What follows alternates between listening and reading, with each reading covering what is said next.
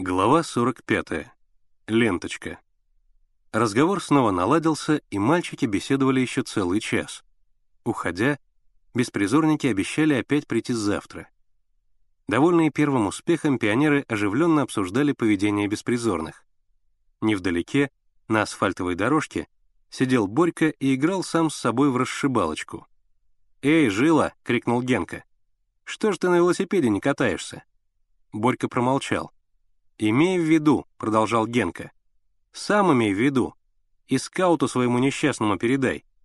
Будете срывать нам работу? Смотрите, таких кренделей вам навешаем, что вы их в год не соберете».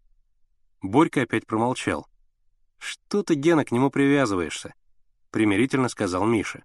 «Чего привязываешься?» «Борька парень ничего, только зря с этим скаутом водится».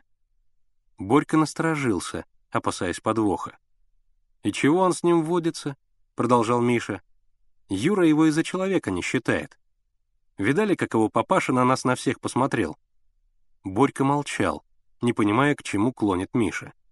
«Видали?» — повторил Миша и, обращаясь к Борьке, сказал. «Верно, Борька, я говорю?»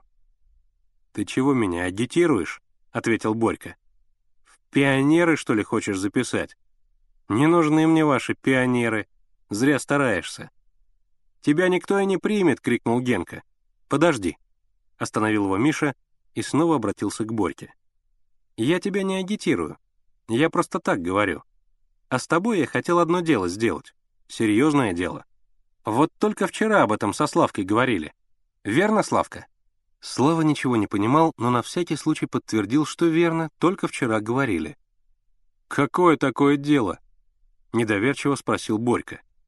«Видишь ли», — сказал Миша, — «мы новую пьесу ставим из матросской жизни, и нам нужна матросская форма, понимаешь? Настоящая тельняшка, брюки, бескозырка, старая или новая все равно. Главное, чтобы самделишное название корабля было. Ленточку бы, например. Вот я и хотел с тобой поговорить, ведь ты все ходы-выходы знаешь. Может быть, достанешь?» Борька усмехнулся. «С какой-то радости я буду для вас доставать. На дармовщинку хотите? Дураков все ищете. Мы заплатим. Хм, Борька задумался. А сколько заплатите? Посмотреть надо сначала. А сумеешь достать? Я что хочешь из-под земли достану. Он посмотрел на Мишу. Дашь ножик? Сейчас ленточку принесу. Настоящую? Настоящую. Ладно, тащи. Борька поднялся с земли. Без обману? Точно тебе говорю. Неси, получишь ножик». Борька побежал домой. «В чем дело, Миша?» — возмутился Шурка Большой. «Что это за пьесу ты собираешься ставить? Почему я об этом ничего не знаю?» «Я тебе потом расскажу. Это для другого дела». «Как это потом? Я все же руководитель драм-кружка. Ты не имеешь права меня обходить». «Раскипятился», — сказал Генка. «Миша знает, что делает. На то он и звеневой. А я отвечаю за всю художественную часть. Ну и отвечай, пожал плечами Генка. Никто тебе не мешает. Тише, остановил их Миша. Борька идет. Борька подбежал к ним. В кулаке он что-то держал. «Давай ножик, покажи сначала». Борька чуть разжал и показал краешек смятой черной ленточки. Миша протянул руку. «Дай посмотрю. Может, она не настоящая?» Борька быстро сжал кулак. «Так я тебе и дал. Ножик давай сначала. Не беспокойся, настоящая. Головой отвечаю». Эх, была не была.